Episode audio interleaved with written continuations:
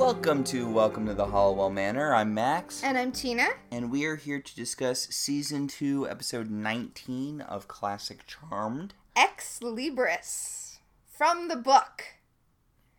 Uh, I okay, I don't want it to be a thing where we dissect episode titles, Titles. every episode, but but here we are.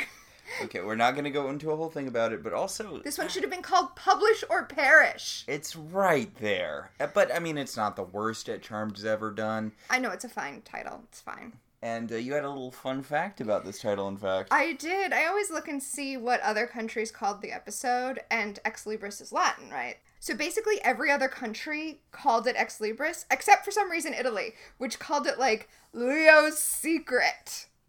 Because I guess in Italy, the main plot was Leo's secret wife and not the blonde chick being sucked into the book. Eh, sucked into a book. Eh. Uh, oh, I'm sorry, right. The demon came out of the book, Ex Libris. I mean, honestly, even that feels like kind of a stretch title wise. I mean, the guy's Libris, but he he's not the most focused demon theme wise. Although I guess that's just a thing for demons and charmed. Like the demon of illusions had that weird thing with film and with inspiring rage. Wait, no, no, this is important. That is a highly focused demon, right? He's a demon that travels around in movies and incites rage in people. And you can assume that, like, there was a previous incarnation of that demon who traveled with, like, mystery plays and inspired anger in the peasants, right? Hmm. Or you can assume that today that demon it's is just on the Twitter. internet. Yes. it just is Twitter. God. And that's a great idea for a demon, but then to just be like, oh yes, he's the demon of illusion is weird. It's the same with this, right? This demon has a very specific portfolio. His deal is he kills people who are figuring out that demons are real. But uh, Libris, like, It seems like this this may have been an assignment that they like. They're like, look, just throw it to the book guy, okay? We don't want to waste any like good demons on this. Dude doesn't even need a power of three spell. it's true. Yeah. Anyway, this episode was directed by Joel J. Feigenbaum.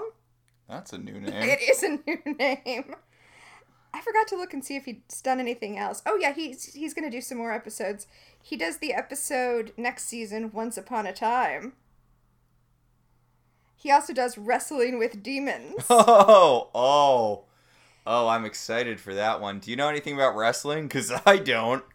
He also does San Francisco, Exit Strategy. He's gonna do quite a few. Hmm. This episode was written with a story by Peter Chomsky and script by Brad Kern.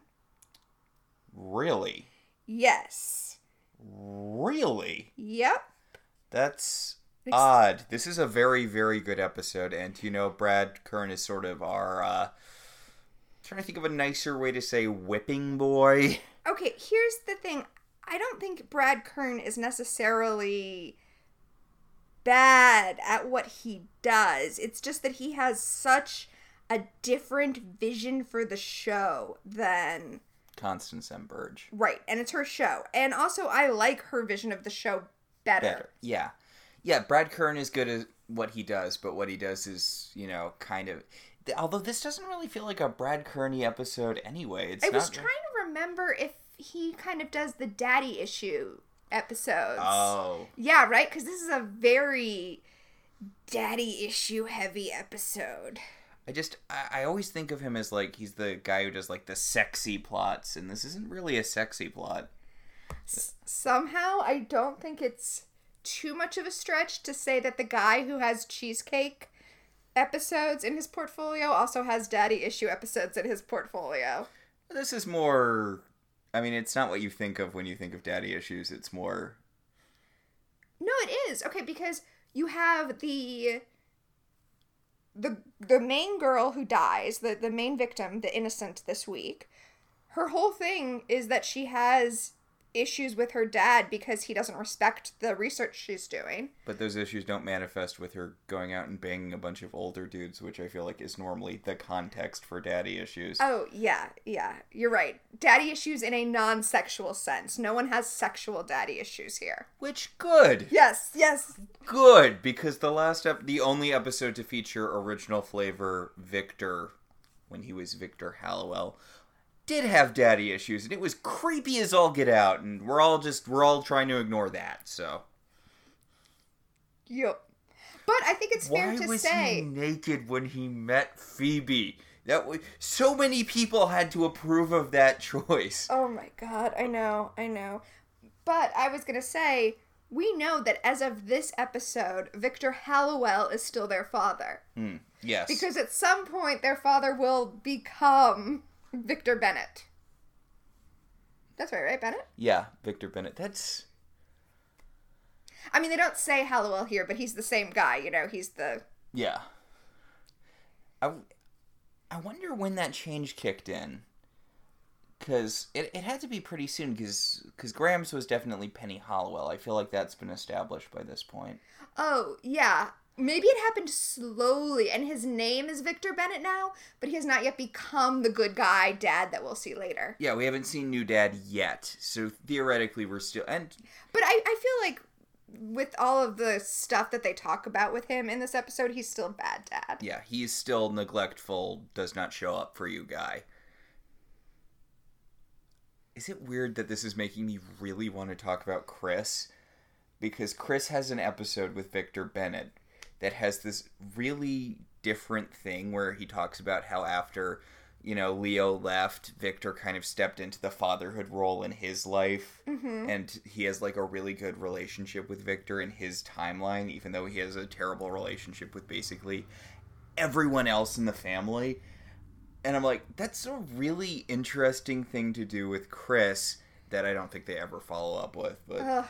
Well, I always want to talk about Chris. And yeah, there's a lot of interesting stuff about Chris that doesn't get followed up on. I'm kind of curious. I, I don't want to go into it because I'm sure it's I'm sure it's ugly because it's the internet, but I want to know what the internet's opinion of Chris is Ooh. because I have to imagine they're either they either really love him or really hate him. I have never really dug into that myself. Oh no, I'm curious. Maybe I will dig into that. So, should we talk about this episode? Yeah, yeah. Let's talk about this episode. So, it opens with like a fake out where Piper is lighting these black candles. Ooh. Yeah, but it's not for ritual, it's for sex. For sexy times with Leo. So are they gonna blow all those candles out before they have sex, or are they just willing to risk the fire hazard? Because that's a pretty old house. I imagine it would go up like. uh Well, they're in candle holders. It's fine. It's fine. So Prue comes in. She's like, "Oh, I wasn't aware that you were gonna be banging dudes in here." And Piper's like, I totally put banging Leo on the calendar for today.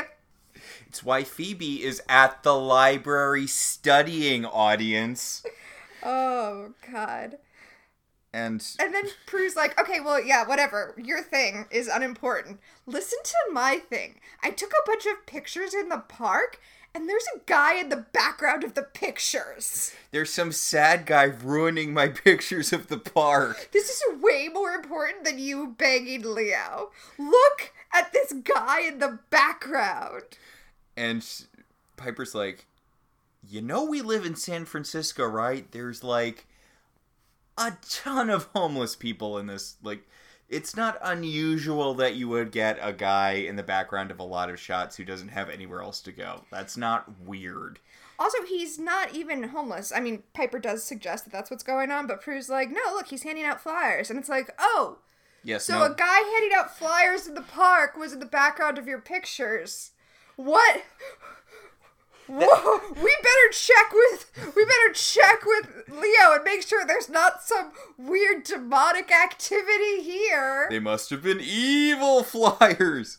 You know, it's interesting. There really is nothing supernatural about this particular story other than, you know, the way Prue solves it. Yeah, and Prue also, in the end, she's like, "Oh, this must have happened so that I could resolve this guy's issue," but it's it's not really.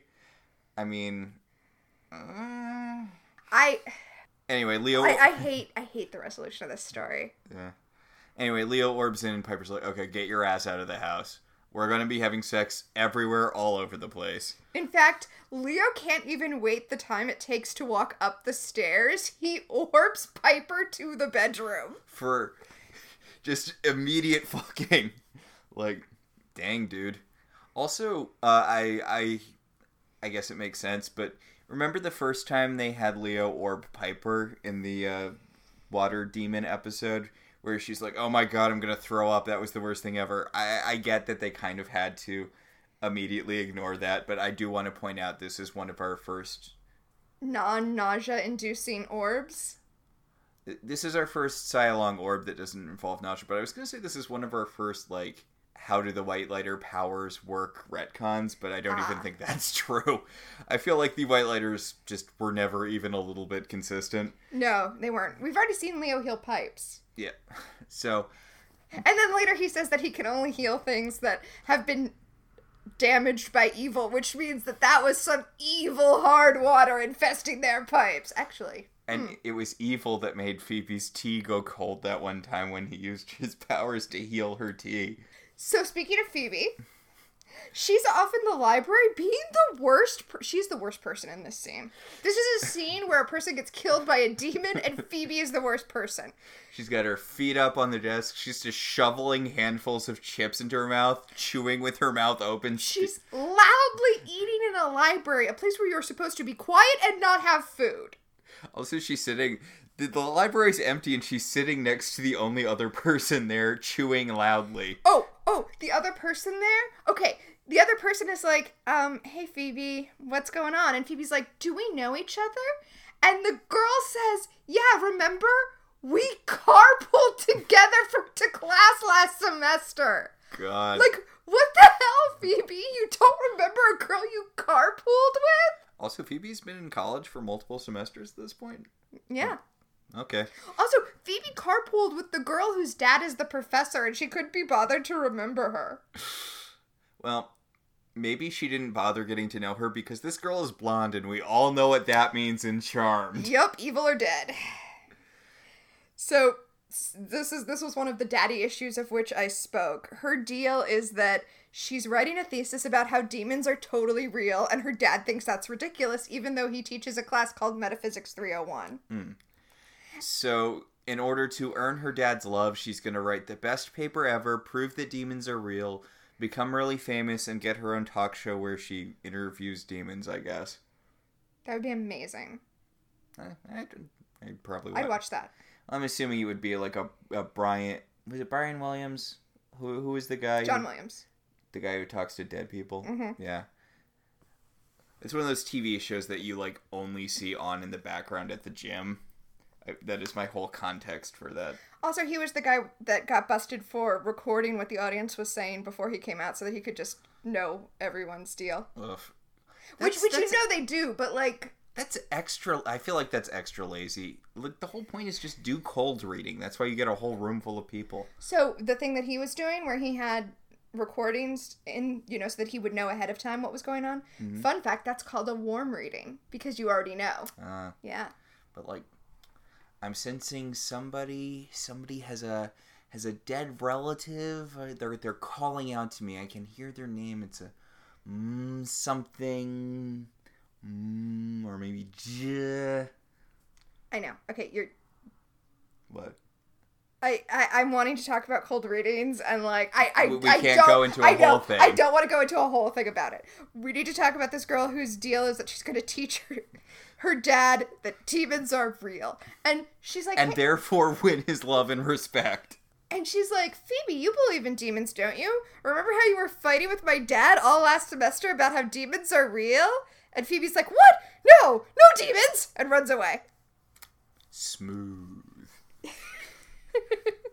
so the girl goes to get a book because.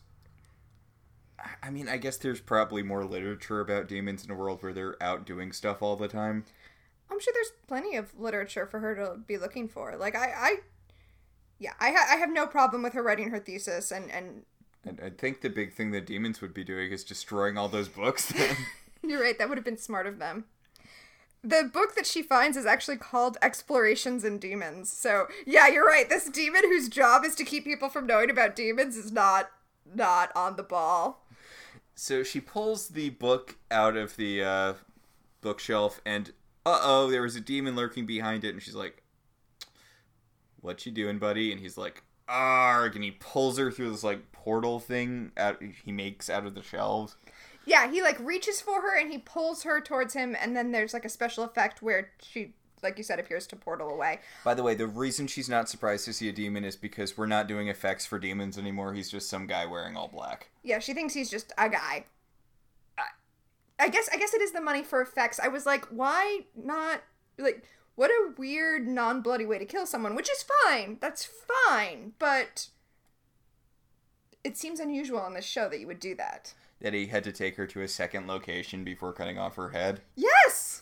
That's weird, right? But I guess they didn't have the budget to show like a really gory bloody effect here or maybe network television they didn't think that they could show a bloody gore effect. I mean, they could have just had him like swing a scythe or something and cut away from it. Oh yeah, that would have been cheaper and less gruesome. Huh. Okay, so this so this was an active choice they made. Hmm. Weird. So, uh, we've got a special guest this episode. I was gonna I was gonna ask if we were gonna mention the special guest. I mean, I feel I feel like they're going to be both our uh, our premonition and our time freeze. Well, they might be our time freeze, but they're definitely not my premonition. I I, I I'm glad you said time freeze, although we're I'm kind of giving it away. But yes, hearing this music was definitely putting me like in a back in my high school days mind. Oh yeah, it sent me right back there. So uh, we are talking about special musical guest, the, The Goo Goo Goo Goo Dolls. Hey, I gotta say though, they're no dishwalla.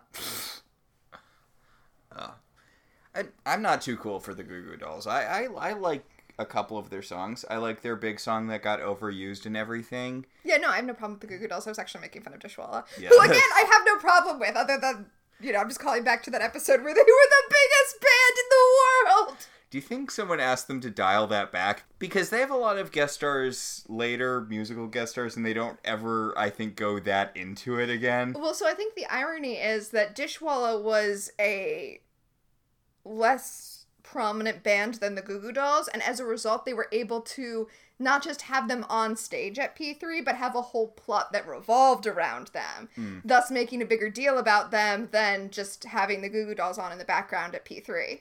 Iris is the name of that song from the Goo Goo Dolls that uh, I like, and that was in everything. Yes. I, I couldn't remember it. There was Iris, and there was like Slide. Was that the other one? Or they, they had like a really famous song, and then they had another song that was slightly less famous. I mean, I could look it up. It's it's one of those things where I couldn't tell you any of their songs, but I could sing along when they come on the radio. Oh, and they had that song for that uh, sci-fi Treasure Island, Treasure Planet movie that Disney did. They had a song in that. Oh, When I Di- didn't realize that. yeah, when Disney was uh, moving away from having like musical musicals, sort of, not really. Well, and they they just they would do a movie and then they just have like one song that they had a famous person do and that would be like the you know see Oliver and Company because Billy Joel is a dog and he has a song in it. yes. Did that movie have other songs in it? I, I- Yeah, Oliver and Company was a bad example for that, but yeah, literally the only thing I remember from Oliver and Company was you know Billy Joel was Oliver. yeah Billy Joel was Oliver and Reba McEntire was like an evil sexy dog. I don't I don't know. It's weird, right? That Billy Joel played Oliver Twist. That's weird. Well, he he wasn't Oliver. Oliver was a kitten. Okay. He was Dodger. Okay. Wait, was he Dodger or was he Fagin?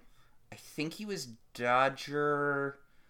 Oh God, are we gonna have to watch Oliver and Company? I kind of want to watch Oliver and Company now. We should at least watch it with our daughter. yeah, I mean, I can't judge. We've been watching a lot of classic Disney, and a lot of those movies are really boring. I'm sorry, furries in our audience, but Robin Hood is like sixty percent walk cycles. I did really, really enjoy 101 Dalmatians, though. Well, that's a super cute movie. It's like well, the the animation is just gorgeous on it. I it's it's beautiful. it is. Although, if you want to get super drunk, uh, take a shot every time the the Colonel Cat salutes. Yeah, take a shot every time the cat salutes because they reuse that animation so much. Uh, yeah, I, I, I not that didn't I realize- blame them. I didn't realize how much of that movie, like ninety percent of the movie, is just breaking the dogs out of Cruella's place, out of out of Hell House. I mean, it's it's the big action of the. Well, I mean, when we turned it on, I was like, what actually happens in this movie other than her stealing the dogs? And the answer is nothing. Nothing else happens. Uh, it's weird because a lot of sort of that era of Disney movie has a thing where the movie's basically built around three short stories. Mm-hmm. Like, um, Well, you mean like the the devil cat stuff with the mice in Cinderella? I was thinking like Sword in the Stone. It's Uh, well, Sword in the Stone is I know it's based off of the Once and Future King, the bits where Arthur's a kid in the Once and Future King. But and Once and Future King is kind of structured like a bunch of short stories. yeah, but like uh, Robin Hood has the same thing though. It's three, it's three little short stories. It's it's uh, Maid Marian meeting the kids. It's the archery tournament. It's a third thing. It's the Return of King Richard. No, It's not? you didn't rewatch that with us. That happens off screen. What? That happens off screen. He shows up for one line at the end. There's just a bit where it, after uh, the prison break, that's the other thing. They had the the prison break. Everyone runs into Sherwood Forest, and then the rooster's like, and then King Richard came back and dethroned Prince John, and they're breaking rocks now. And Maid Marian and uh, Robin Hood got married. And then Weird. and then and then the king has one line and then the movie's over and it's like so the main conflict of the movie is resolved completely off screen Wait, so did they do the story where that archaeologist runs off with Q? No.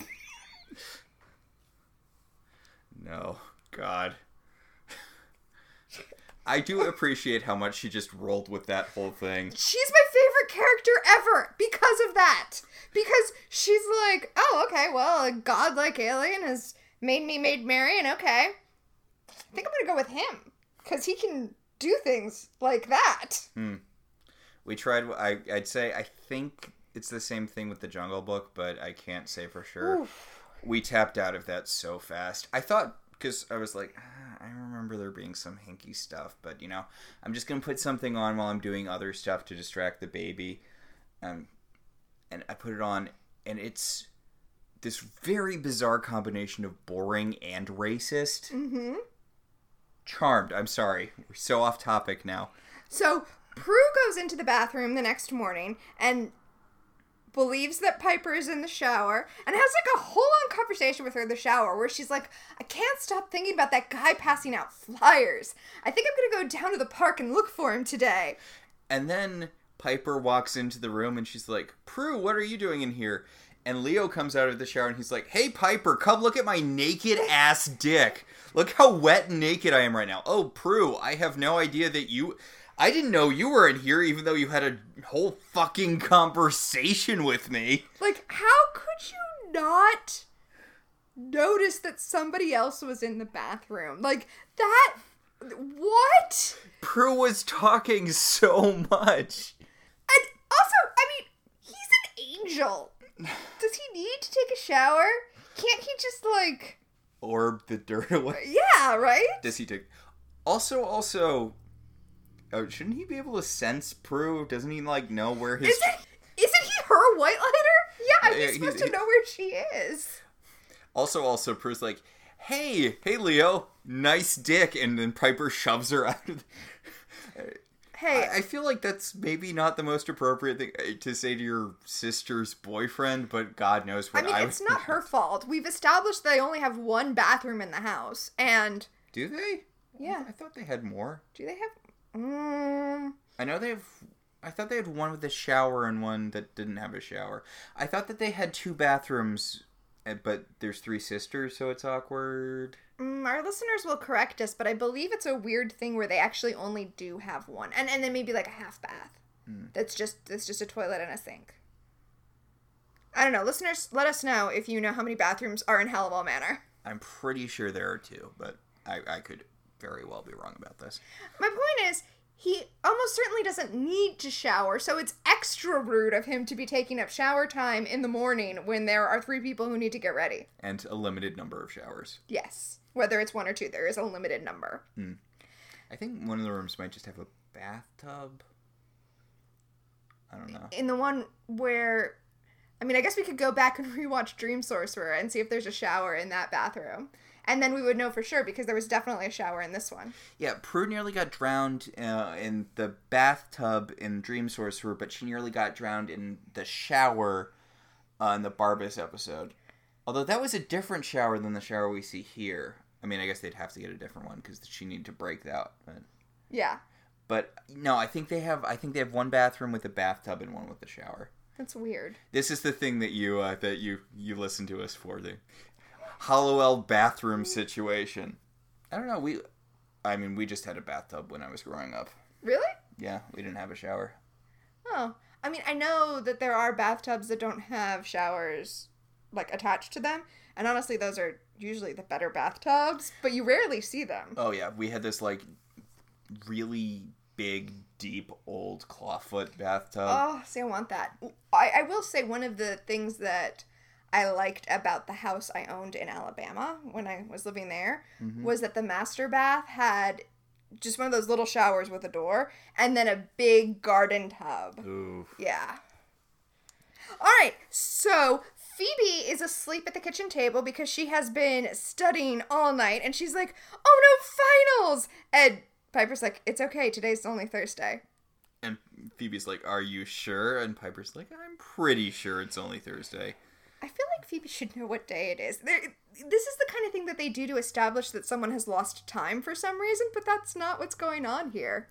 I think it's interesting that she left the library once she was done annoying that girl. She left because she was annoying that girl. She was so embarrassed about not remembering her. Mm. Oh wait, and also she had to run away because of the whole that girl's about to find out about demons things. It is true. It the best way to not raise suspicions about yourself is to immediately run screaming into the night the second someone mentions something supernatural. Exactly. So Phoebe asks Leo, since he's there, she's like, okay, hey, um, what if someone figures out about demons? What would happen? And he's like, oh, don't worry. Th- those things tend to work themselves out. That's a bloodless way of saying. I mean, that's the way I said it. That's not what that's not what he said. In fact, he's like, I'm surprised she's so close to figuring out demons exist because usually demons try to kill people who find out they exist. I, I do really like that he establishes that's why demons disappear when you vanquish them. Like demonic society has all of these safeguards to make sure that humans don't find out about them, including dissolving their bodies after they die. And I'm like, oh, that that is kind of a handy thing there. And remember, Bane was being tracked down by demons because he discovered they existed. So, like, Yeah. that actually is accurate. Good job, Charmed. So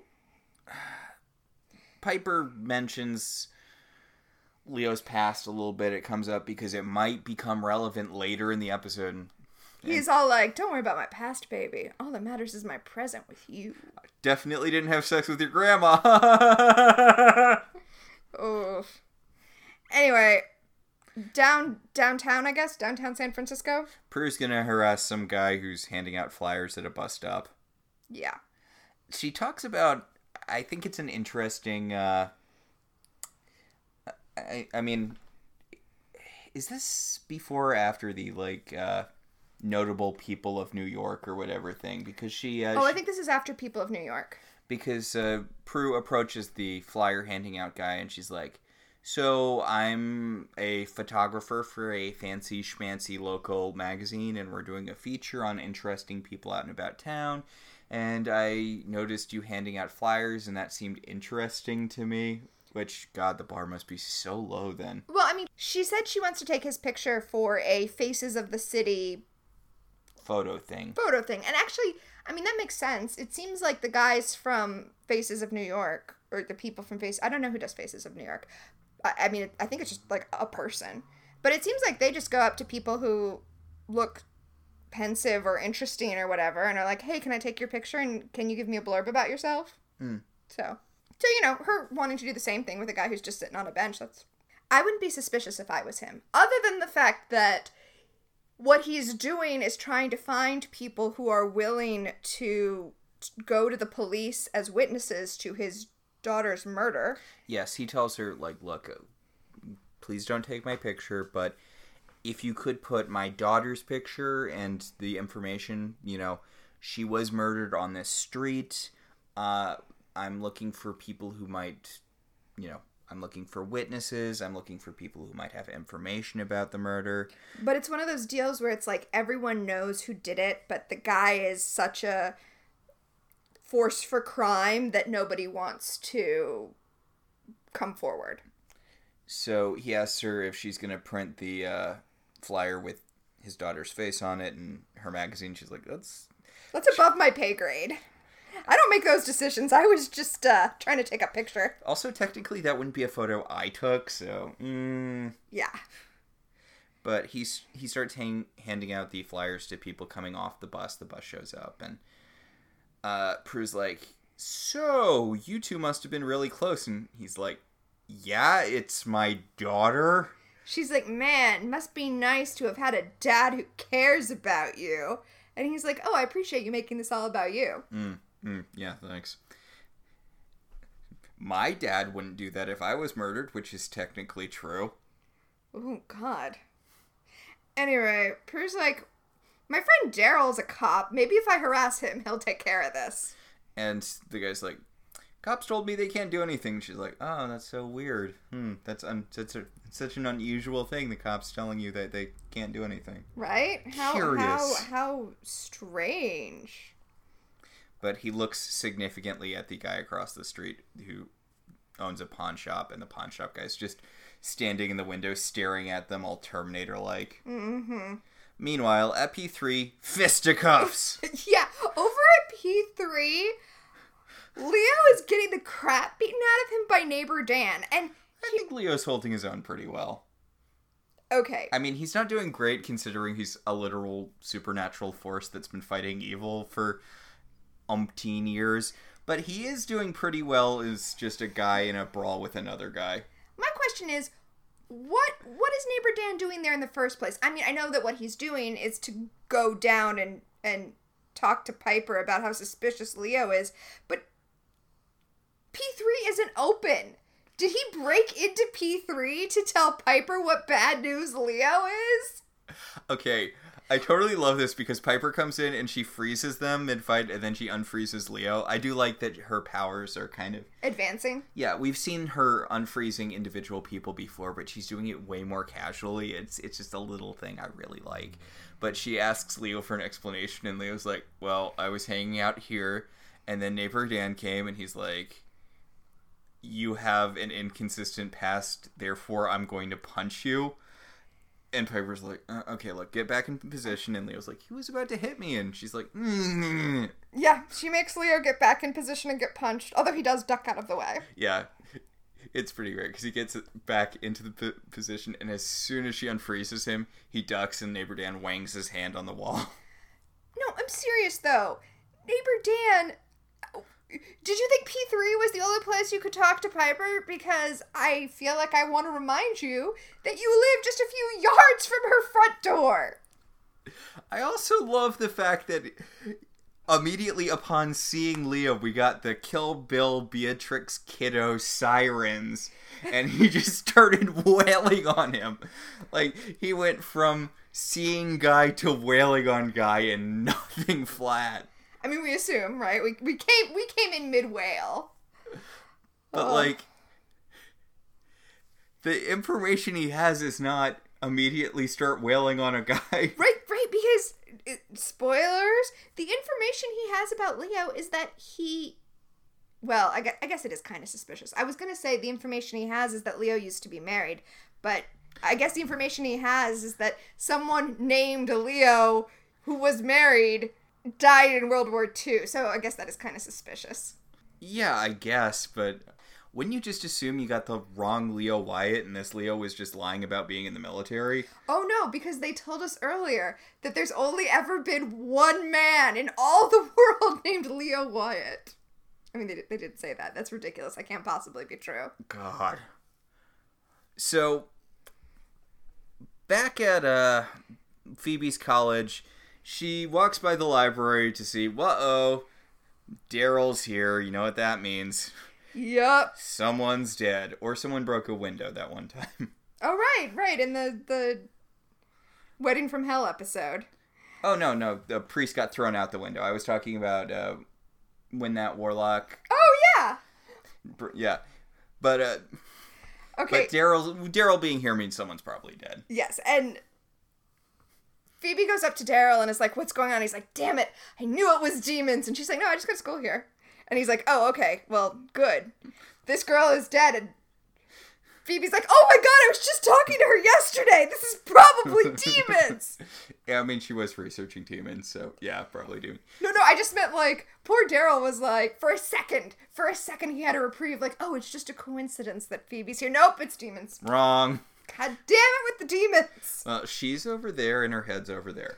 Oof, that is really creepy. Yeah, They don't show us any of that though. No gore, which I appreciate. I don't. I don't need gore. yeah. We just see them moving the body bag, which I feel like this sec- this area should be cordoned off better. Oh, I was gonna say it was cordoned off. Phoebe just doesn't care about cordons. You you saw her eating in the library with no shame last night. So she just walks past the corpse and goes right back into the library. Yeah, Phoebe is really insensitive in this episode. Like, I mean, yeah, she does weirdly kind of brush it off. She's like, "Oh no, I knew that girl." Eh. So speaking of that girl, she shows up where Phoebe is studying and is like, "Oh my God, Phoebe, do you have an aspirin? Because my head is killing me." Wah wah. See, it's funny because her lack of head is what killed her. Yes, yes, that's that. That is the terrible joke that the show is making. And then uh, we get to see that she's a ghost because a guy pushes a library cart right through her. Whoa! I I feel like we got the fact that she's a ghost because, you know, we, we, we saw. I guess we didn't technically see her body, but Yeah, yeah. So, back at P3, Phoebe shows up to talk about her ghost problems with Piper because remember, Piper used to date a ghost. yeah, that's true. Oh, I miss you, Mark. I like Leo way more than you do, even though he's a giant fine, creepy weirdo. Whatever.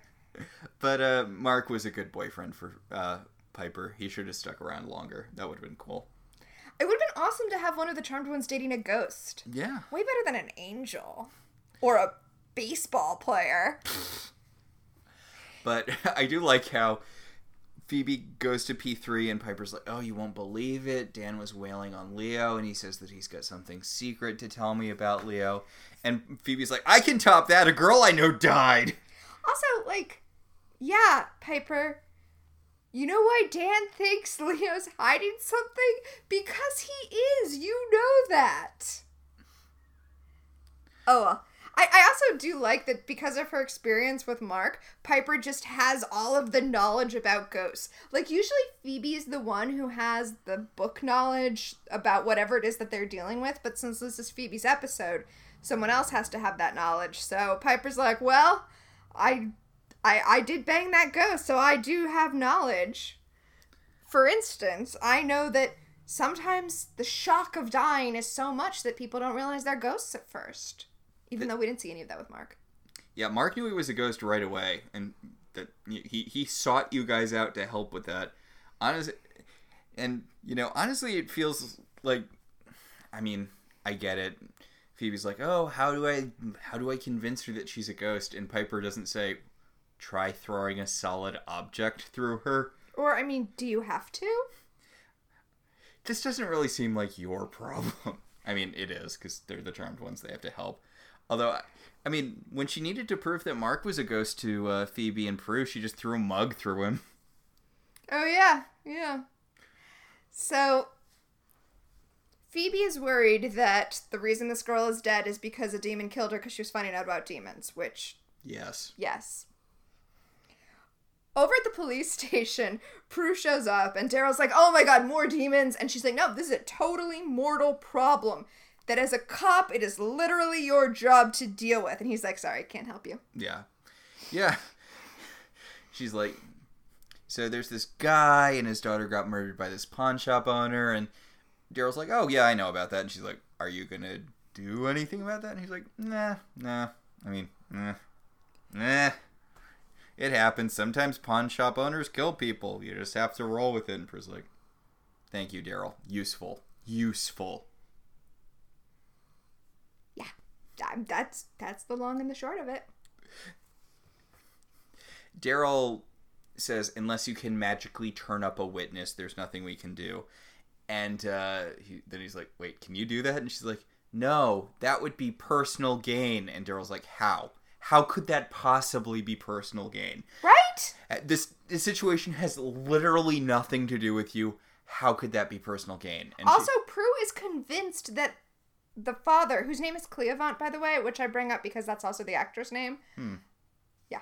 Anyway, Prue brings up that the father was showing up in the background of her photos specifically because he is an innocent that she is supposed to be helping. Like, he was magically exactly where he needed to be to be caught in frame on all of her pictures. So, yeah, what exactly would the personal gain here be? this I feel like this might actually be the worst instance of personal gain being applied to a situation. And like the way they resolve it doesn't feel any less magical than if they just like cast a truth spell on him. Now, yeah. I, Uh, so to, a- to be to be fair, they don't they don't exactly say it's personal gain. We're actually going to call back to Witch Trial, the episode. Oh, I'm sorry, not Witch Trial. We're actually going to call back to Morality Bites, Hmm. and Do you mean the episode that should have been called Witch Trial? right, yeah, but where we learn that You can't use magic to punish the guilty only to save the innocent. you can't use magic it's sort of like a it's sort of like in buffy how you can't mystically raise the dead if they died by non-mystical means like you can't mystically solve crimes that don't have anything to do with magic you can't you can't use magical justice for human crime Yeah, I mean, uh, basically, what we learned from Morality Bites is that if you use magic to make that guy step in dog shit, then you're basically that meme of the guy with the teeny tiny domino. Yeah. And the largest domino at the end is the world finds out witches exist and you get burned at the stake after committing murder. I just i don't see how sicking a ghost on him is all Pun it- that different from just using your powers Exactly. Okay, that was exactly my point, right? Like, they spoiler him- alert for the end of the episode Right. They can't give him a truth serum because that's punishing the guilty. But literally having him be haunted is not. I guess the difference is that using the ghost isn't magic. It's just using supernatural. It's just asking a ghost to do you a favor. i guess I think I think that's the the very fine hair that we're splitting here. Okay. Sure, why not? So, neighbor Dan comes up to Piper and he's like, "Hey, Piper, you wanna you wanna hear some dirt on your new boyfriend?" And she's like, "I want to know why you thought it was okay to break into my club and start beating people up." And he's like, "Uh." Ignoring that, did you know that there's only been one person named Leo Wyatt ever, and he died a million years ago in World War II, and he was married? Why is that last part relevant? No, no, to be fair, neighbor Dan doesn't think the last part is relevant, but that's the only part Piper cares about because she knew the first two things. But the wait, he's married? And we've talked about this. You you and I Max talked about this after this episode where it's like yeah, he was married. Like that's that shouldn't be that surprising, but death did him part. It's not an issue anymore. Like Yeah. that's that marriage is that marriage is done. And that's It's been done for quite some time. I, I think possibly Grams was not alive when that marriage was done. I'm, I'm just saying the whole like oh no he has a wife he didn't tell me about is not the right energy to be bringing to this conversation he had a whole life and then he died and now To be fair to Piper, she doesn't actually get actively mad at Leo at any point, which you'd kind of think that she would. She's more just curious about the whole thing. yeah i guess that's true But i guess it's more like when uh because we can't go an episode without talking about Buffy.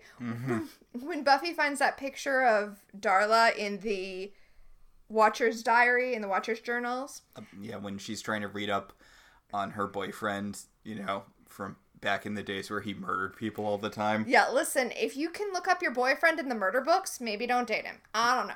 I don't know. Anyway, it's not that she's upset that Darla exists. It's that she's like, oh my god, Darla's so pretty. I'm not that pretty. What does he see in me?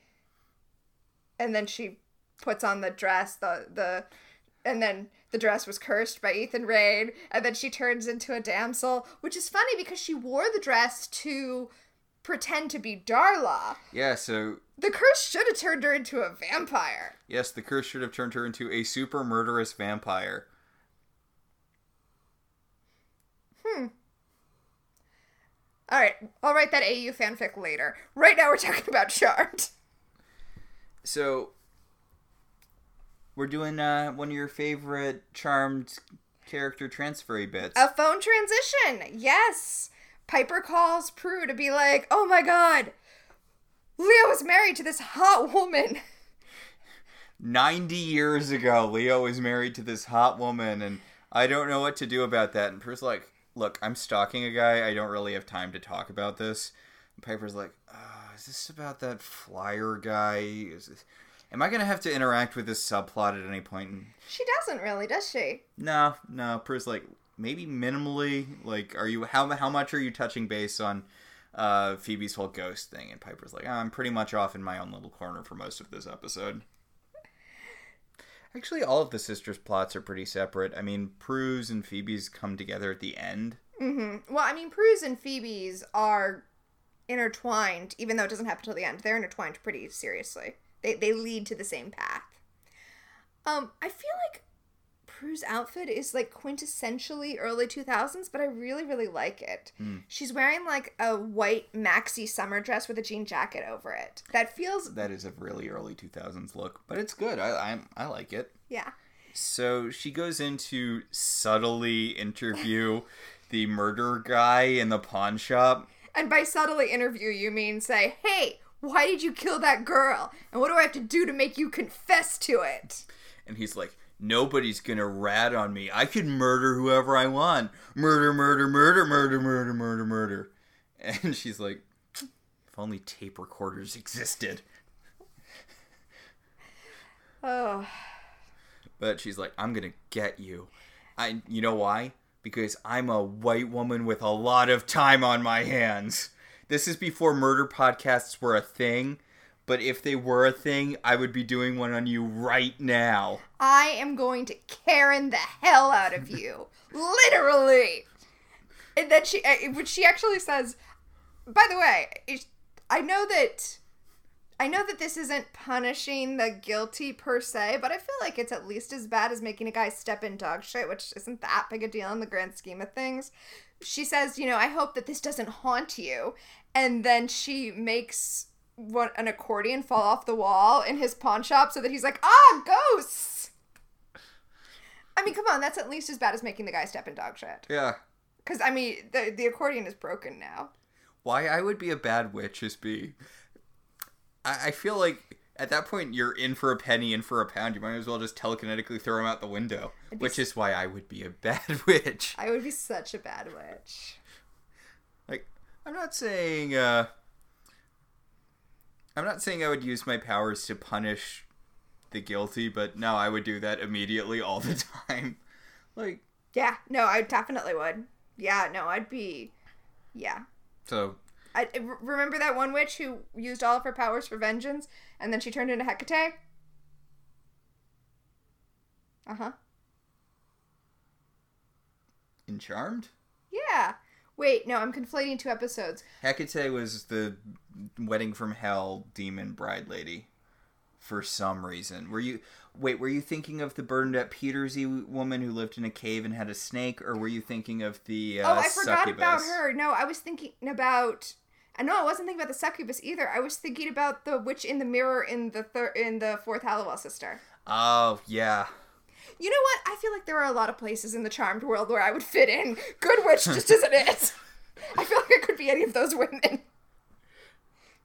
Anyway, Phoebe's back at the library. Living in mirrors, giving goth girls superpowers. Oh my god. a That is my retirement plan. Uh, so Phoebe's doing a little investigating of her own. She's trying to convince. I keep wanting to call this girl Cassie because, oh, from Buffy. yeah. Her name's Charlene. So she's trying to convince Charlene that she's a ghost, and uh, there's a woman who works in the library who keeps being like, "Why are you talking to yourself, you you know, lady?" Why? Although I have to say, this woman is an academic librarian, and this is a campus that is having finals week. I'm sure she's seen a lot of students talking to themselves. But yeah, it's kind of a bummer of a hairdo to be stuck with forever.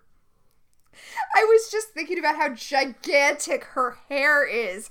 It's like she's wearing a wig and then another wig on top of that wig. and she just has this like giant clip in it.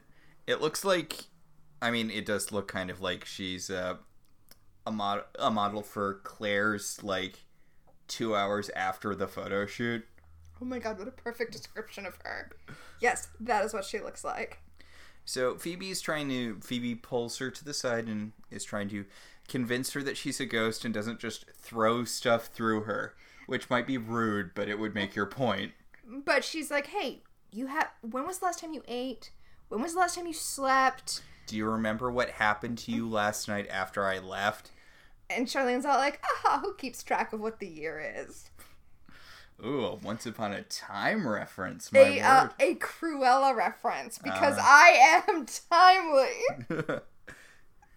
so Even though it's Cruella from Once Upon a Time, yes. yes, and not Cruella from the movie where a bunch of dogs shoot her mom and then she decides to go on a dog vengeance thing. Listen, I'm not gonna buy premier access to Disney Plus. I'm not at that point in my life. Hearing everybody talk about this movie has made me want to see it more than anything. I just want to see how the dogs shoot her. I'm assuming it's a collaborative effort and they like prop the gun up on one dog and the other dog's working the trigger and then there's a third dog that's like got the blasty part in its mouth and is just moving it so that it can hit Cruella's mom. Okay, everybody's talking about the dogs killing Cruella's mother. But are, are you aware that there's a scene in the movie where she makes a dress, but she uses moth eggs as the beads so that at the so that they sabotage the dress and the moths hatch and destroy all of the clothes? okay. Should we be spoil spoilering this or No, I feel like as a as a culture, as a society, we've decided that we're just going to talk about everything about Cruella. I mean, my timeline is nothing but people posting memes about the dogs killing her mother. So they shoot her mother and then they eat her jewelry. what is up with these dogs? I don't like the fact that the Baroness is in it. I think it should just all be dogs. I think it should just all be dogs as the villains of the movie. At one point, Cruella's car, you know, her driving crazy. It's because the dogs cut her brakes.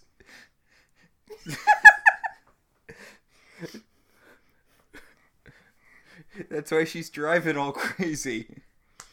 You just see the dogs with the little pliers doing the eye thing so that we know that they did it. So Charlene's like, I'm not dead. I have a full life ahead of me. I'm gonna publish this paper and show my father. Also, the demons left her notes there, which seems like bad. Counterproductive. I mean, I guess we we get why they didn't destroy all the copies of the books that say "Yo, demons exist." Ugh.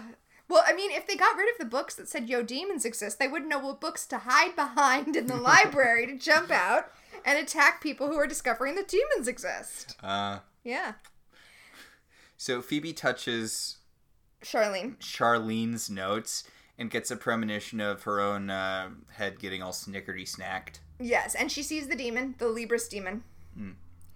Who just the side? It feels like this guy's doing a bunch of non-connective thematic stuff. I'm sorry, you're making me think of that scene in Mystery Men where the The spoon guy. The Blue Raja. No, no. W- Ugh. w- yeah. When they get attacked by the henchmen and they're like, guns? Guns aren't thematic. Boy, Hank Azaria's got a kind of history of this sort of thing, doesn't he? Oh, well, at, at least that character is a white guy who is in universe being appropriative. Yeah. Point. That's that. That's that's a good point. And he he eventually apologized for the Apu thing. Did he? He did recently. Oh, okay. He uh, he said that he wasn't going to be voicing the character and he shouldn't have done it in the first place. And Oh, okay. I'm like, it's weird that you didn't do that when like the a guy was making a documentary- about it. Well, he didn't know how popular the documentary was going to become. At least he did it eventually. Eh. Let's talk about Charmed. Charmed. So Phoebe is uh, back at the manor. She's sitting in the sunroom, the prettiest room in the Halliwell Manor, flipping through the book, trying to figure out what demon's gonna cut her head off. Yeah. She's like, man, I love getting premonitions and seeing my death all the time. Is she not feeling them anymore? I felt like she might have felt it because she grabbed her neck when she came out of the premonition. Oh, I think maybe she still has like a sense of it, but she can control it now. Like she's not it's not incapacitating the way it would have been at the beginning. Anyway, I mean, it was supposed to be part of her powers evolving that she could feel things that were happening in her premonition. Although that feels just super counterproductive. So, yeah, you I- definitely don't want to feel like you're getting your head chopped off. yeah. Yeah. God, Phoebe kind of does have the worst power. I know they they go into you know oh you know this is actually a really super useful power and stuff, but If it was, you would need to tell us that every other episode. It's always a thing with characters like her where there's always someone who needs to justify their powers in this kind of show and or superhero book. hmm They had a whole uh, they had a whole backup and Fantastic Four back I in the that's day. what I was thinking about. Although, oh my god, I have so. Can I do this tangent? Okay, uh, let, let me say what the thing was first. Of course. They were apparently getting a lot of letters where people were complaining about how useless uh, Sue Storm was because this was back when her powers were just being invisible, not the force fields thing. hmm And uh, so they did a whole backup where it turned out that those letters were making her cry, and the rest of the Fantastic Four yelled at the people sending them because she's a super useful member of the team. Come on. Okay, brief tangent here. You don't get to write a woman character with nothing to do. And then when people are like, hey, how come she doesn't have anything to do? Be like, how dare you attack this woman, you brute? It's like, she's not real. She's written by you men. It's like when they're like, well, maybe she wants to dress like that because it's liberating. It's like, she's not a real person. She didn't put that outfit on. You drew her in it. That that backup story makes me so mad every time I think about it. I'm like, you are the ones who wrote Sue Storm with nothing to do, and now you're like, hey, you made her cry. I hope you're happy. No, she didn't cry. She's not real. You know what I really like about that story? What? They do an homage to it in the uh, Marvel Adventures Fantastic Four line, where it turns out people have been writing a bunch of letters to the Fantastic Four complaining about how dumb uh, Reed Richards' powers are and how they should dump him for someone who has good powers. And they just redo the whole scene, but with Reed Richards in place of. Uh, That's amazing. Do they make Reed Richards cry? They don't because Oh. he's, you know, Reed Richards. I I I would vote to replace Reed with Jen She-Hulk permanently. She's not an asshole scientist. I would I would replace him with Toxie Doxy, who is granted evil, but she's also really fun to read about. So Oh, I was just thinking because she had previously been a member of the Fantastic Four. Do we really need a scientist slot? well, I mean, They already have their powers. yeah, but like, what is it? Sixty percent of all Fantastic Four stories are just, uh oh, something went wrong with one of Reed Richards' inventions. Now we have to deal with it. Yeah, Are you saying that the book would go a lot smoother if he just wasn't there? that is what I'm saying. And you know what? Then they could back clean up on cleaning up all of Hank Pym's problems. Eh, I mean, Oh no! I made a robot attack my friends so that I could make my friends love me, and it got out of control. Who could have foreseen that? Hey, the Avengers owe Hank Pym for that. Do you know how terrible all of their other villains were? Can you name a single Avengers villain that they didn't steal from someone else who didn't totally suck? Well, I mean that's not fair. The whole team is just like the waiting room for your own book. Yes. Of course they don't have their own villains. Like, oh no, it's the Zodiac. Oh no, it's it's uh it was the Zodiac. God, who else did they have that was like an original villain for them? I guess the Masters of Evil, but wasn't that just a collection of other people's supervillains in the first place? Like Ultron's the only notable villain the Avengers had for themselves. Oh no, it's Korvac. Ugh, which Korvac, I don't remember if he was a dry run for the Beyonder or if uh, the Beyonder was just like, or if he was just rehashing the whole Beyonder thing. But the Avengers kill babies a lot. Now that you, I don't know if It's it's, just really because dark. yeah, I don't know if it's just be, well. It's it's an omnipotent being wants to know what it's like to be really human after messing around with the Avengers for a while. So he you know is reborn as a human baby, and then the Avengers have to kill him to something something eliminate the threat of whoever. Threw him in a death pit. I threw a baby in a death pit. Going all the way back to Once Upon a Time again. so charmed. Yeah, so Phoebe's like, hey, I saw myself die in a premonition and I found the demon who did it. And Prue's like, I have real problems. There is a guy who's dealing with completely mortal crimes. That is our priority. And I mean, to be fair, I, I actually do think that yes, they they need to to help this guy, but this is completely mortal. I feel like the ghost takes precedence. So, weirdly enough, I sort of think that vanquishing the demon shouldn't really be part of what they're trying to do. Because the demon actually serves a purpose. He's like those bugs that eat poop. Yeah, like Oh, wait, now I feel like I've just compared people who figure out the demons exist to poop. I don't like that. okay. But yeah, But but I meant he's like part of the ecosystem even if you find him distasteful the way people find bugs distasteful. yeah, like there is a reason for him to be around. Like we've seen and we'll see multiple times throughout the course of the show when magic goes public it almost always ends badly for everyone so there is a point for having a demon that goes around killing people if they discover the truth Mm, i don't love it but I mm, This is another reason I'd be a bad witch cuz I would just be telling everyone about it because I don't really like uh secret magical societies that exist alongside human society. I feel like it's fundamentally unethical. not to go back to our well that we go back to all the time but i feel like it works best in kind of a in a buffy way where literally everyone knows about magic it's just they don't talk about it all the time Yes, and and people kind of come up with excuses in their head for anything weird that they saw, except for people who live in the city because they know what's up.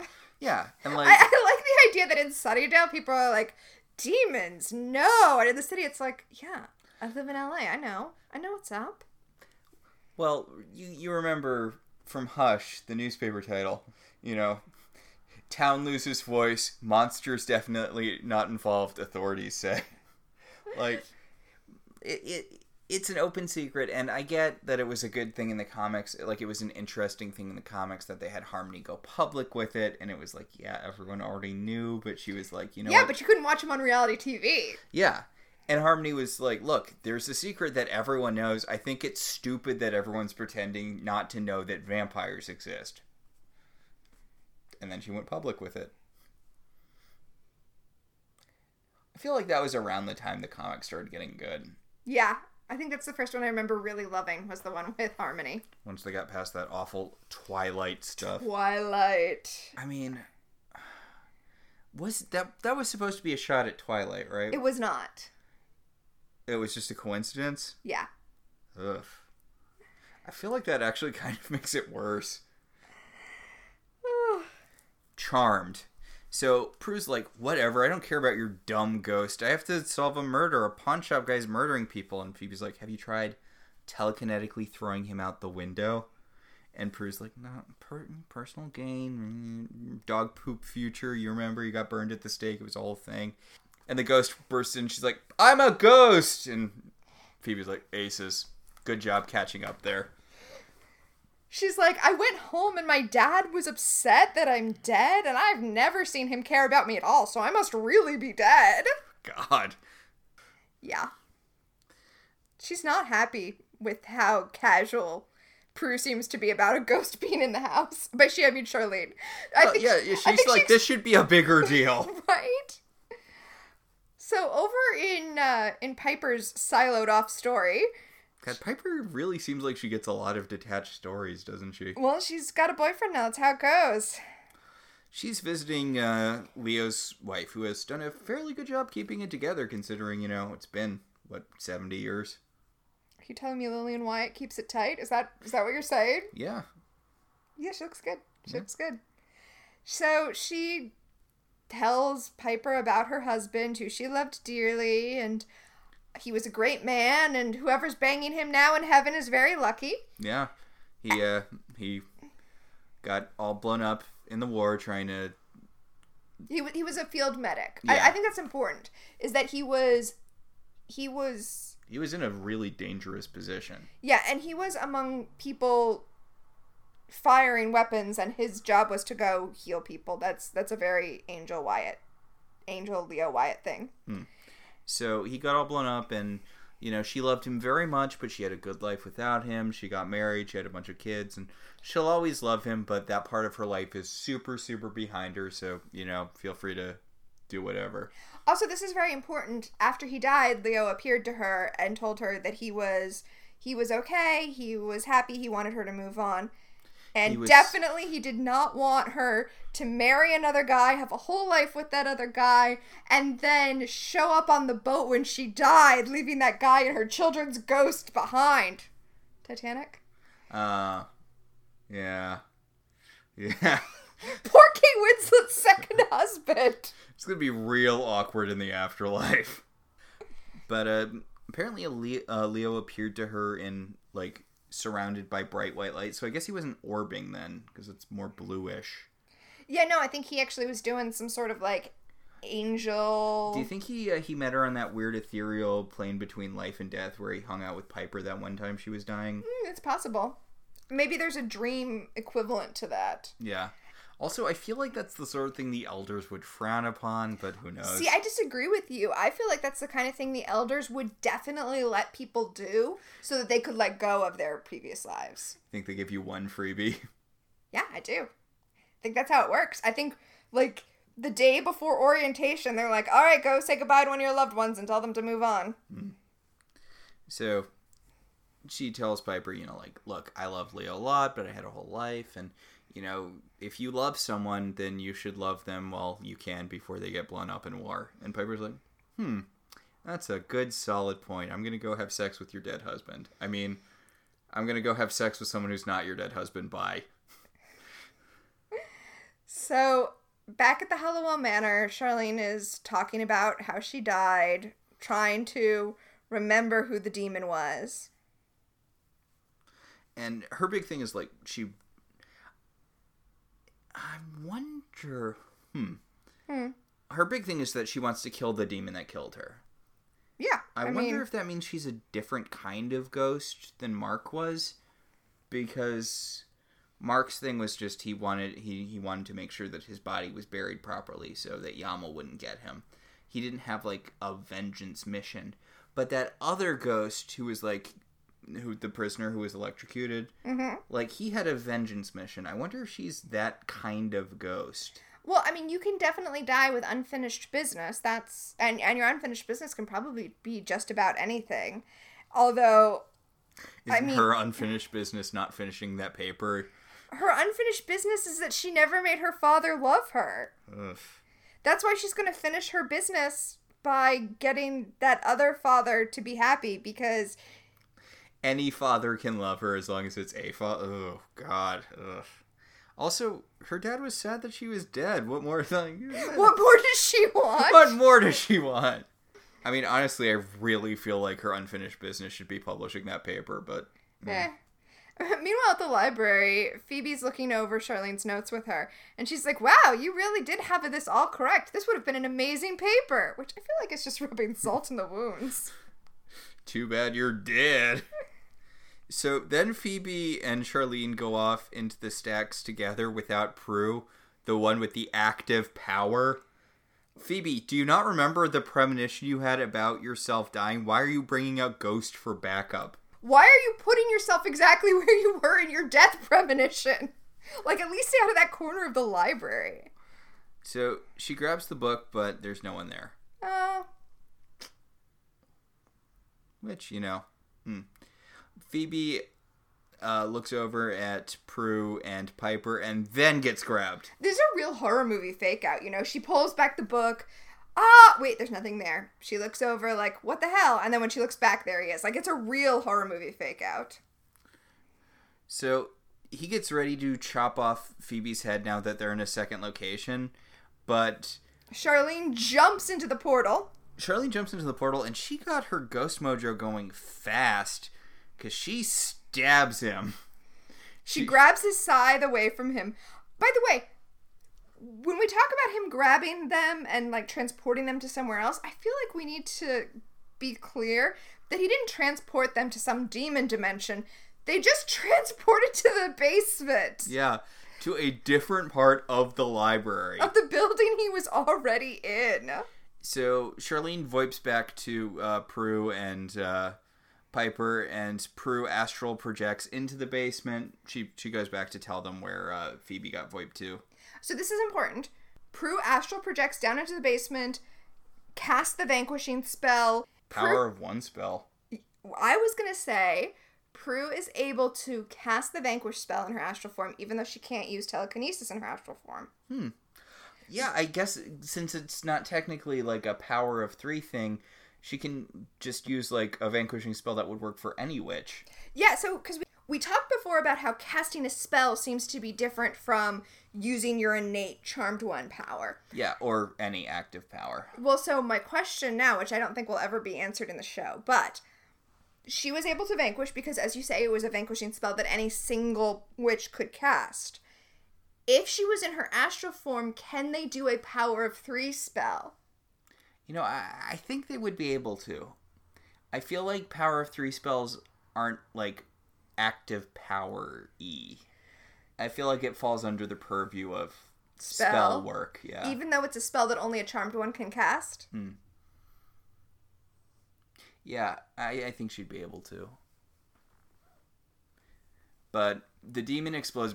I do like how Prue books it through the spell because normally it feels like they take a Their while. sweet time? Yeah, they they take their sweet time to read the uh, to read the poems, but she just bangs that couplet out, and the guy's like, "Blah, blah, blah, blah."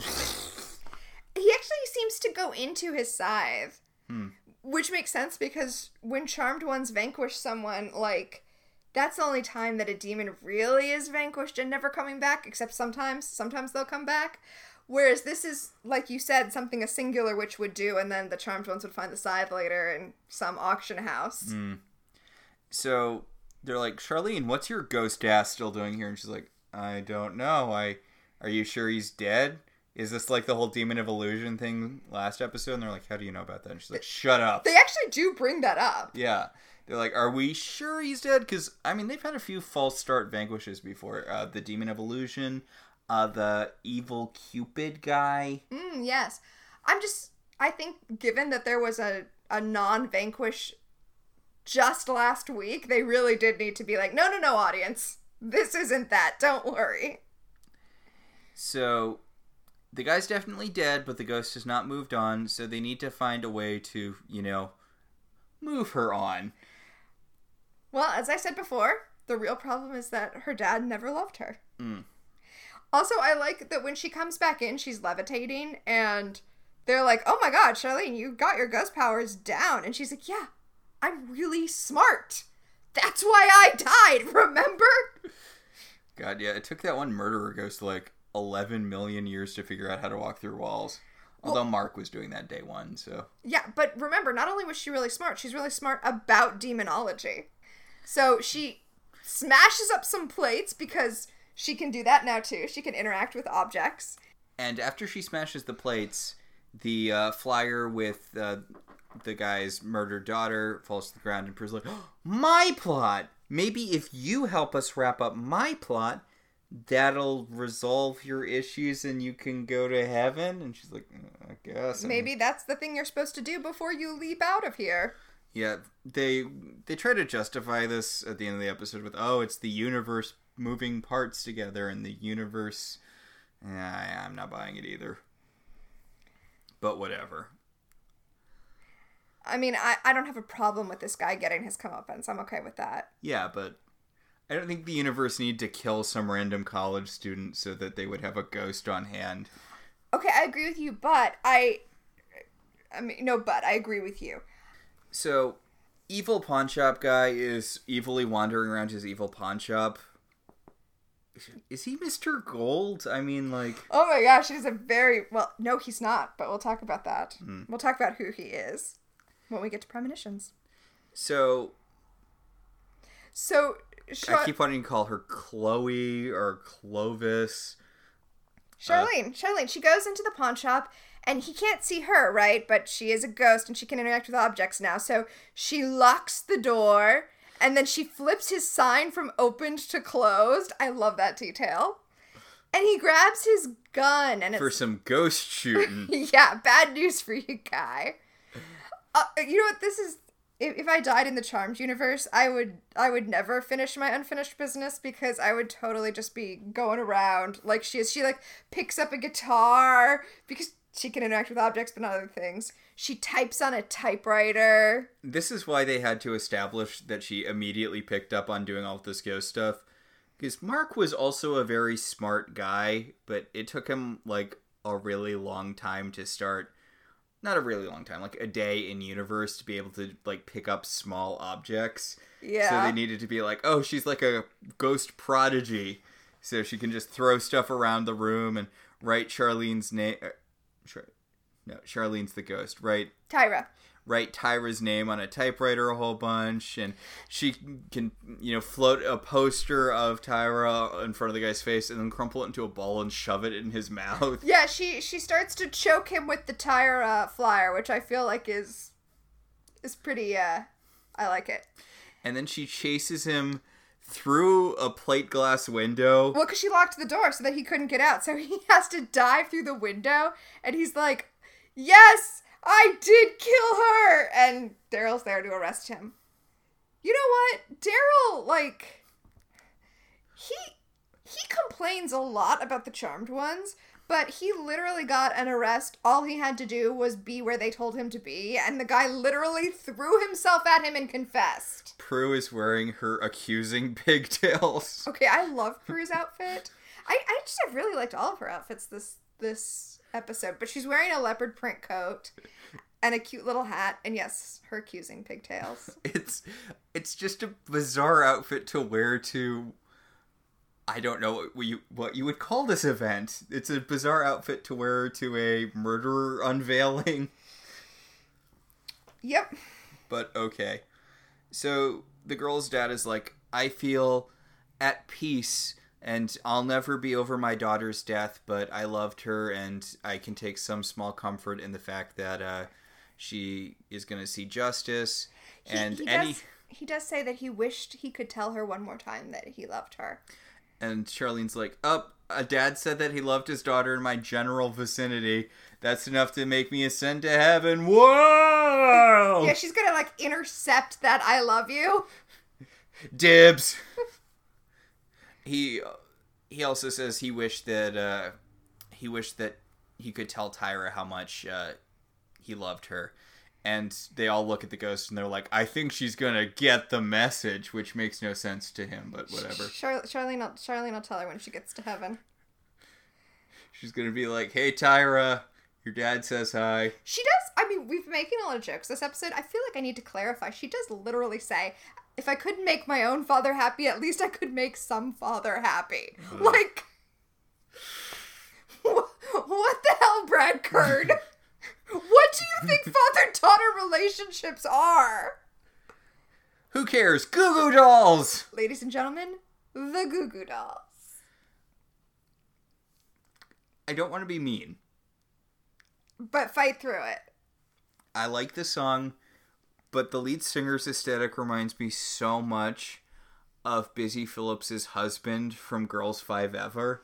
Oh Five Eva. god, yes, he does look like Andrew Rannells' character in, in Girls Five Eva, It's just it's the hair, and I know it was the style at the time, but as was the style at the time. So, oh, oh, there's a subplot that we kind of forgot to mention the whole episode, where Prue doesn't want to sign her father's birthday card because he abandoned them. Phoebe doesn't want to sign it. It's weird Well, because Prue doesn't want to sign it either. You're, you're right. You're right though. That the Phoebe one is the weird one. Go ahead. no, no, it's the weird thing that Prue wanted to send him a birthday card, even though the other two didn't. Even though that's a complete reversal of the way that their relationship with him was. No, no, it's Piper who wanted to send the card. Are you sure? Positive. Okay.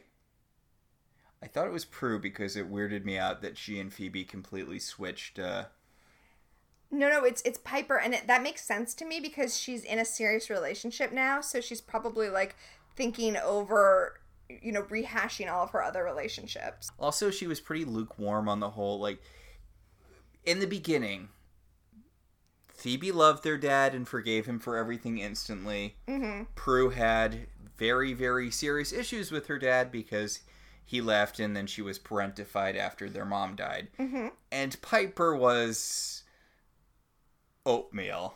Yeah. She was not too hot nor was she too cold. She was like, you know what? He left us, whatever. Who cares? I don't like this. And I don't like this because he never contacts them on their birthday. And they're like, maybe it's time we stop trying to reach out to him. Like, maybe we have to stop. And the moral that they're all supposed to learn is we shouldn't give up on him. And I don't think that's a good moral. I mean, this plot point was like barely in the episode. I know. I'm. I. It's. It's not bad enough to make me not like the episode. It's just. Brad Kern, do you really think that that's the way women should respond when men abandon them? I do think it is.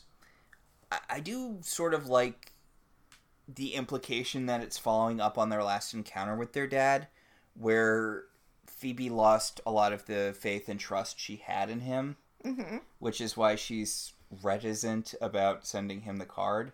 Yeah, but like, And Prue, who was always incredibly anti their dad, was like, you know what? I'm just going to accept that he's this guy who's unreliably in our lives, and I'm going to let go of the resentment I have for him abandoning us. So they kind of switched positions in that confronting. In confronting their bad relationship with him, they kind of flip positions because Prue's like, "Oh, I'm not angry about it anymore because I'm just numb now," and Phoebe's like, "I'm not actively seeking this man's love anymore, so I'm super pissed at him." I, yeah, I guess I just I feel like you can move past it, and you don't need to send him a card on his birthday. Like you can move past it, and that doesn't mean that you have to keep trying. Like there's no water in that well. Eh, whatever. We're gonna have new dad soon, Yeah, it's true. and then all of this will be discontinuity. So Piper goes to talk to Leo about the fact that he used to be married, and he's like, "Yeah, I didn't want to tell you because I thought you might do something really, really bad, like track down my wife."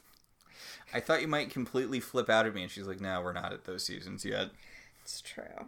It's true. But she's like, I met your wife. She had a good life. She seemed like a neat lady. And he's like, Yeah, well, I'm attracted to a lot of neat ladies. Wink, wink. Also, do we have to worry about neighbor Dan because of you know the way he physically assaulted me out of nowhere? And she's like, Eh, eh. Just listen to the Goo Goo Dolls. It's fine. Right? Leo's like, Do you think it's possible that Dan will actually figure out the truth? And Piper's like, Oh, don't worry. If we learned anything, it's that if he does come close, a demon will eat him. Problem solved. Also, everyone in the club is dancing to this Goo Goo Doll song, which is not the sort of song I think one dances to, but whatever. Oh, that's funny. I didn't think you were going to bring that up. I thought you were going to bring up the thing that kind of bothers me in all of these TV shows is that they'll have a major band playing because integration with the TV show. Mm-hmm. But then the scenes will be happening while the band is playing. And I'm like, that's not, that doesn't feel correct to me. No, it was more. I don't think of the Goo Goo Dolls as really doing music you dance to, so That too. it's, it's weird to see everyone going like, You can't see my manic sexualized dancing, but be assured that it was happening. It was um, it was a thing. You, but like, and also you, you know that those people couldn't actually, they weren't actually performing, so those people were dancing to nothing. It's They, true. they didn't know what they were supposed to be dancing to, so all of those dance moves just don't go with the song at all. But whatever, it's fine.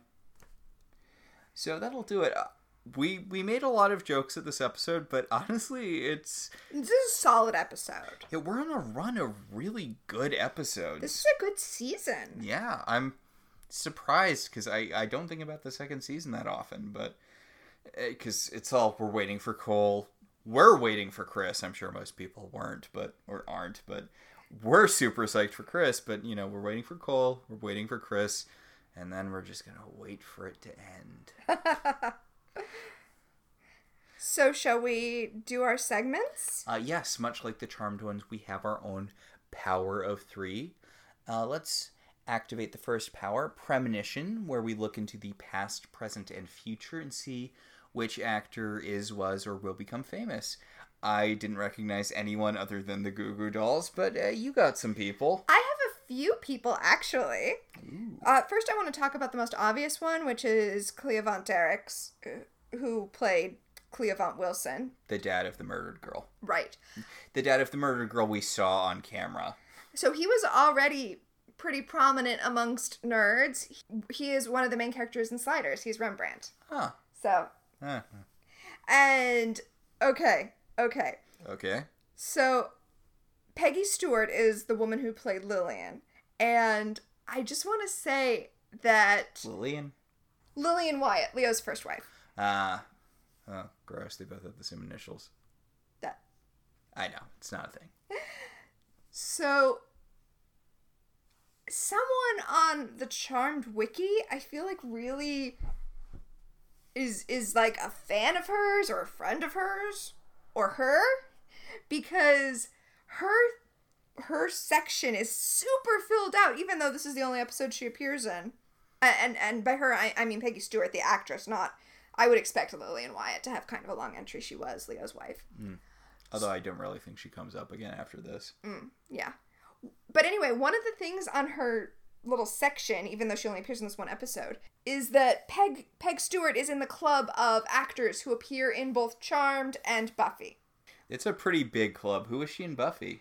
She's Principal Snyder's like secretary, like the school secretary.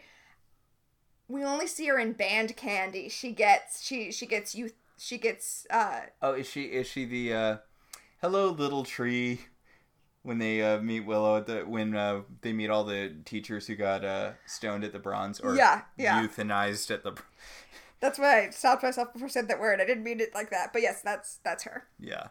But I also think that it takes a lot of confidence to put that on her entry when this episode also includes Jeremy Roberts, who is a member of this club and is Kakistos.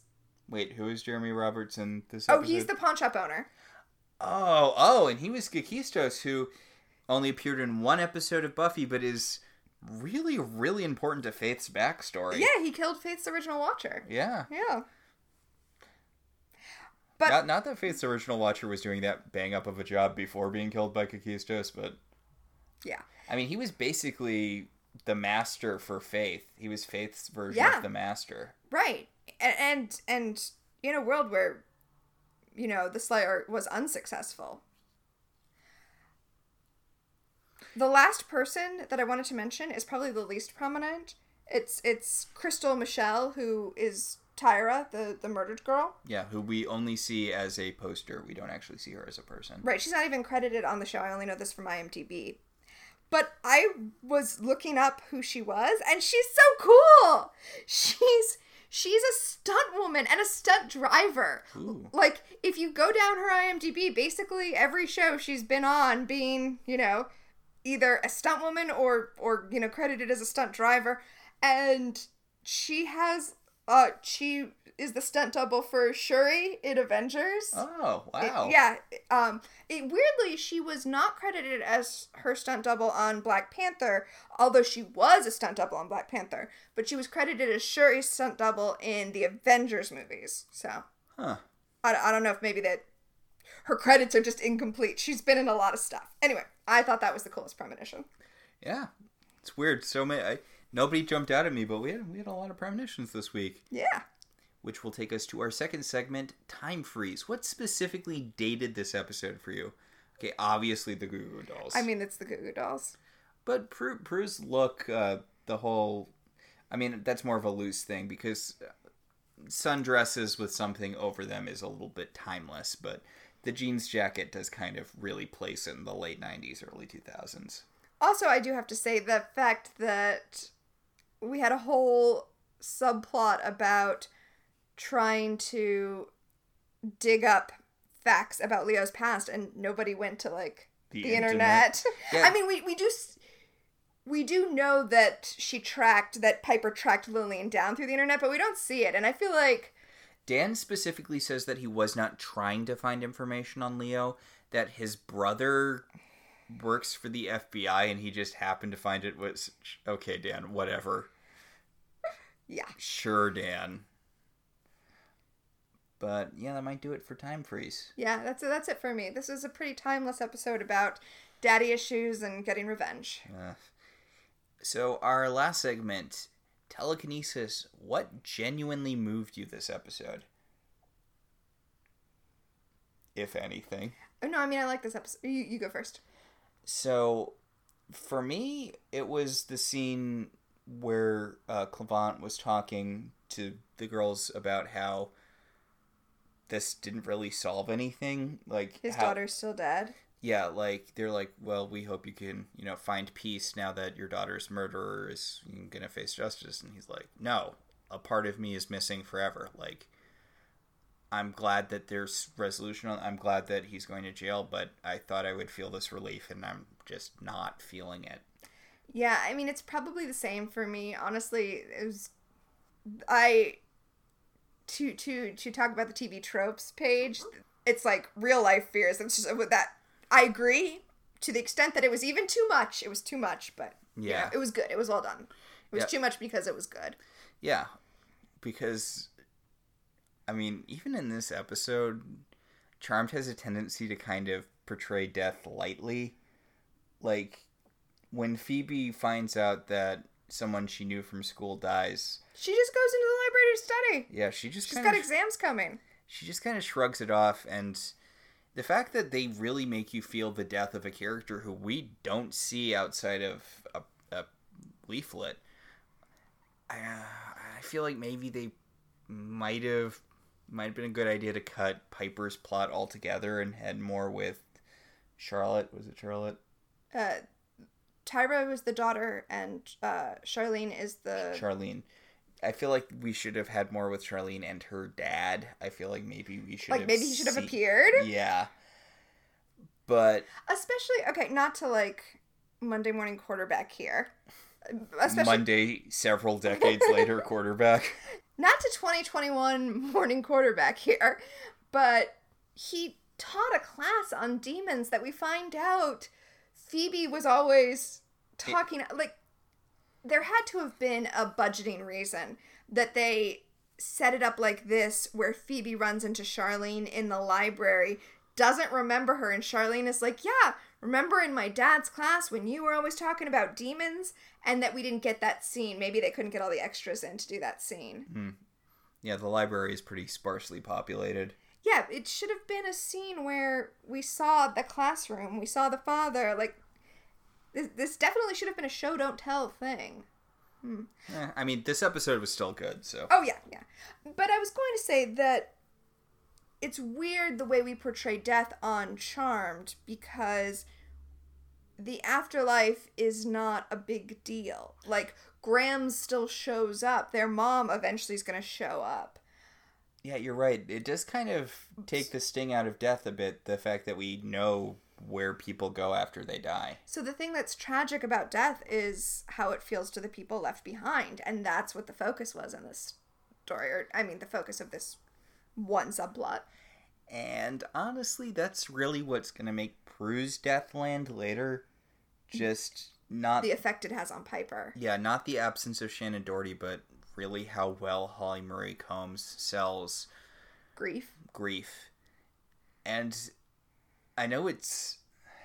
I know I should save this for when it actually comes up.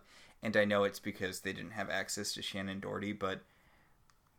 eh, It, it, it feels like it should be a cheap explanation that you can't see her yet. You can't contact her on the other side yet because her death needs to be real for you. Like she she is literally barred from talking to you. She's here, she's with us, but we can't let you see her because you need to let her be dead. That's like I do really like that even though it's just them talking around why can't she just show up as a ghost Right. all the time?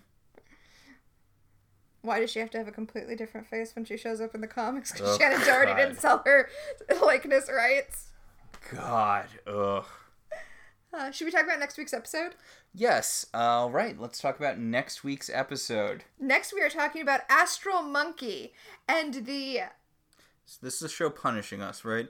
So we were just talking about how many good episodes we had, so the show has to do the one where monkeys get the charmed one's powers. The doctor that treated Piper when she was critically ill discovers and gains the Halliwell's powers. Also, how easy is it to get the Halliwell's powers? You can just like put some of their blood into chimpanzees, and then the chimpanzees have their powers. Okay. you know what? I kind of can't wait to talk about that episode. Yeah. But not yet. We will save that for next time. Yep. And, eh, I, I, yes. Our show is partially listener supported. If you want to be one of the supporters, you should head over to our website, www.welcometotelevision.net, and click on our Patreon link. We'd also like to thank our current $5 and above patrons Beryl, Patricia, Sam, Cassidy, Alex, Alicia, Ryan, Mara Cruz, Rosa, Javier, Benjamin, Kyle, Kate, and Jen.